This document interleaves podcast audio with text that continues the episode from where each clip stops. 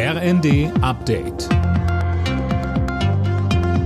Stündlich neu. Auf den Punkt informiert. Ich bin Daniel Stuckenberg. Guten Abend.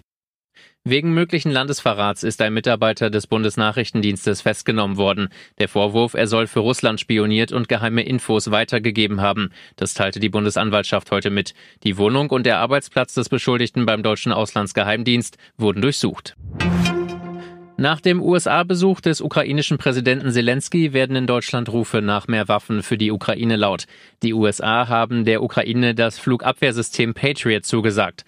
Außenministerin Baerbock fordert, die Luftabwehr der Ukraine weiter auszubauen. Sie sagte, Deswegen werden wir im Bereich dessen, was wir geliefert haben, unsere Iris-T-Systeme ist ja Luftverteidigungssysteme ähnlich wie bei den Patriots, aber im Zuge der Patriots-Lieferung auch bei uns noch mal schauen, was wir weiteres äh, liefern können, weil wir wissen, dass diese Luftverteidigungssysteme Leben retten.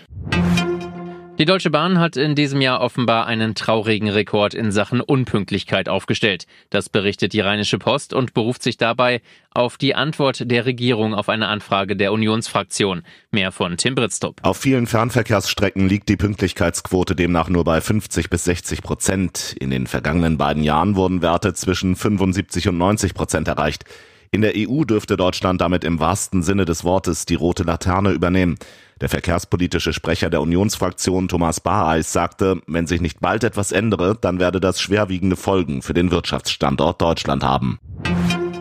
Professorinnen an den deutschen Unis sind weiter die Ausnahme. Nur etwa jede vierte hauptberufliche Professur war im vergangenen Jahr mit einer Frau besetzt. Seit einigen Jahren wächst ihr Anteil zwar, allerdings nur langsam. Alle Nachrichten auf rnd.de